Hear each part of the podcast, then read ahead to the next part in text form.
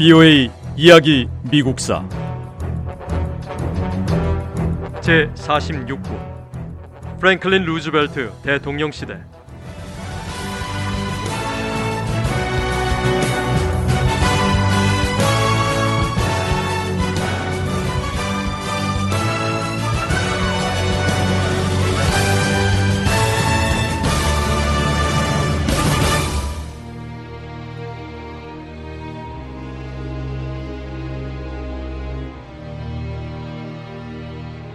(1930년대) 중반에 이르자 미국은 역사상 최악의 경제 불황에서 벗어나고 있는 듯 보였습니다. 사람들은 이제 미국이 활기 넘치고 희망을 마주하고 있다고 믿기 시작했습니다. 미국인 대부분은 프랭클린 루즈벨트 대통령의 뉴딜 정책을 지지했습니다.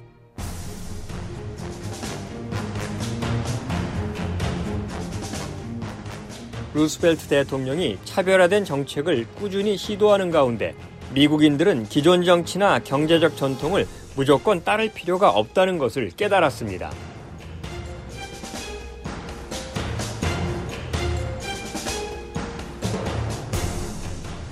프랭클린 루스벨트 대통령은 민주주의 정치 체제의 자본주의 사상과 사회주의 정치 체제의 공산주의 사상, 이 두 반대되는 사상들 사이를 오가며 균형을 잡는 것이 최선이라고 믿었습니다. 루스벨트 대통령은 정부가 금융과 운송, 농업, 석유 생산과 같은 중요한 분야를 통제하는 것을 지지했습니다.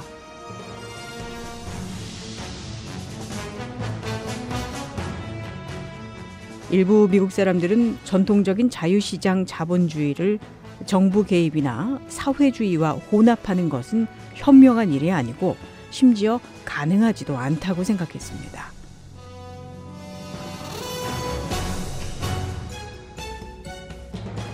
이 상황을 두고 공화당 출신 오그든 밀스 전 재무장관은 이렇게 말했습니다. 우리는 자유국가를 가질 수도 있고 사회주의 국가를 가질 수도 있습니다. 하지만 둘 다 가질 수는 없습니다. 우리의 경제 체제가 반은 자유주의, 반은 사회주의일 수는 없습니다. 통치하는 것과 통치받는 것 사이, 또 절대적 지배와 자유 사이에 타협이란 건 있을 수 없습니다. 라고 말입니다.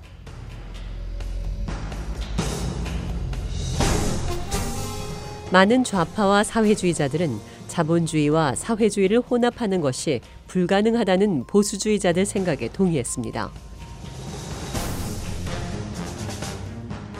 한 좌익 출판물은 국가는 자본주의의 슬픔을 비극으로 안고 살아가든지 아니면 자본주의를 사회주의로 대체할 준비를 해야 한다. 더는 실질적인 중도의 길은 없다고 적었습니다. 하지만 루즈벨트 대통령과 뉴딜 정책을 추진하는 새 행정부는 이런 논란에 흔들리지 않았습니다.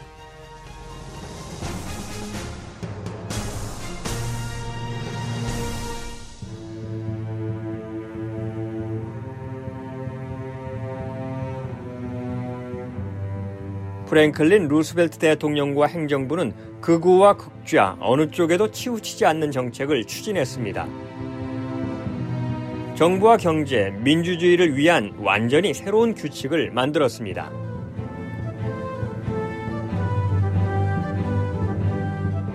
미국인들은 경제 대공황 해결을 위해 새로운 해결책을 시도하는 루스벨트 대통령과 민주당의 지지를 보냈습니다. 1934년 선거에서 민주당은 연방의회 다수 의석을 장악했습니다. 그리고 2년 뒤 열린 대통령 선거에서 프랭클린 루스벨트 대통령은 미국 역사상 가장 큰 승리 중 하나라는 역사를 쓰며 재선에 성공했습니다.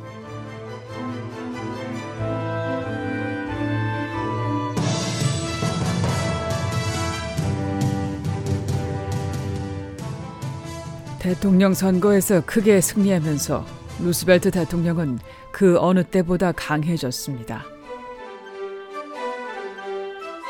미국인의 압도적인 지지가 그를 강하게 만들었고 그런 만큼 자신의 행정부가 추진하는 여러 정책에 제동을 걸었던 연방 대법원과 맞서 싸우기로 했습니다.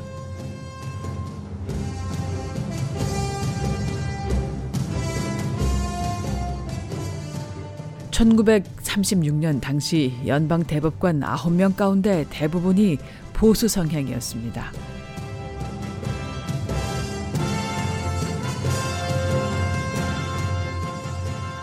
대법원은 루스벨트 대통령의 가장 중요한 정책인 뉴딜 정책의 많은 부분을 불법으로 간주했습니다.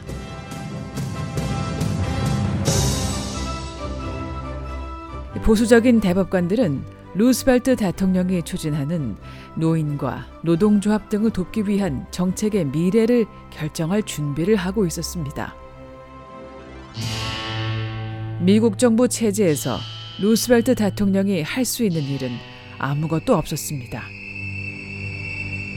그래서 루스벨트 대통령은 제도 변화를 촉구했습니다. 루스벨트 대통령은 연방 사법제도 개편을 의회에 요청했습니다. 그리고 대법관을 몇 명 더 늘릴 수 있는 권한을 요청했습니다.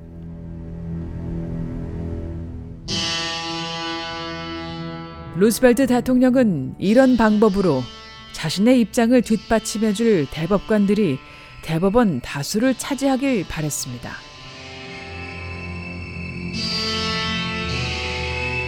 이 시기 미국인 대부분은 프랭클린 루스벨트 대통령을 좋아하고 대통령의 정책을 지지했습니다. 하지만 한편으로는 대통령이 연방 정부의 견제와 균형을 깨뜨릴까봐 두려워하는 의견도 있었습니다. 이들은 대법원 결정에 반대하는 루스벨트 대통령에 동의했지만 이와 함께 대법관들이 옳다고 생각하는 대로 판결할 권리 역시 인정했습니다. 이런 이유로 대법원 정원을 늘리려는 루스벨트 대통령의 계획은 받아들여지지 못했습니다.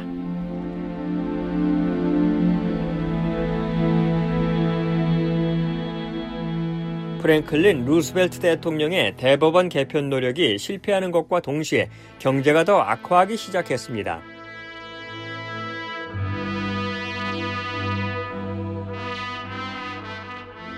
(1935년과 36년에) 많은 미국인은 경제 대공황을 극복했다고 생각했습니다.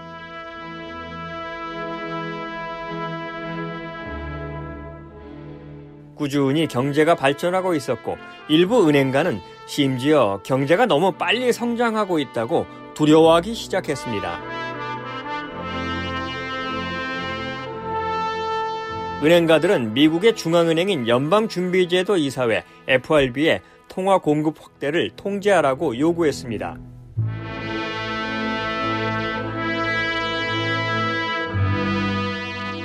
연방준비제도 이사회 FRB는 유통 중인 통화량을 제한하는 조처에 나섰습니다.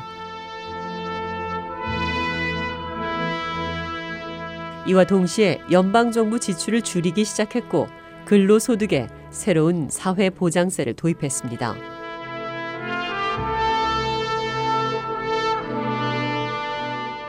정부가 취한 대책의 모든 효과는 정부와 기업, 민간인이 지출하는 금액을 제한하는 것이었습니다. 이 결과 미국 경제는 다시 한번 불황에 빠지기 시작했습니다.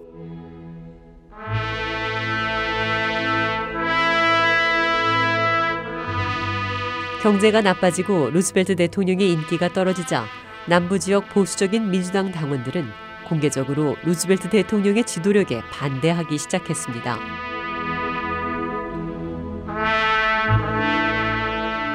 비오의 이야기 미국사 다음 시간에 계속됩니다.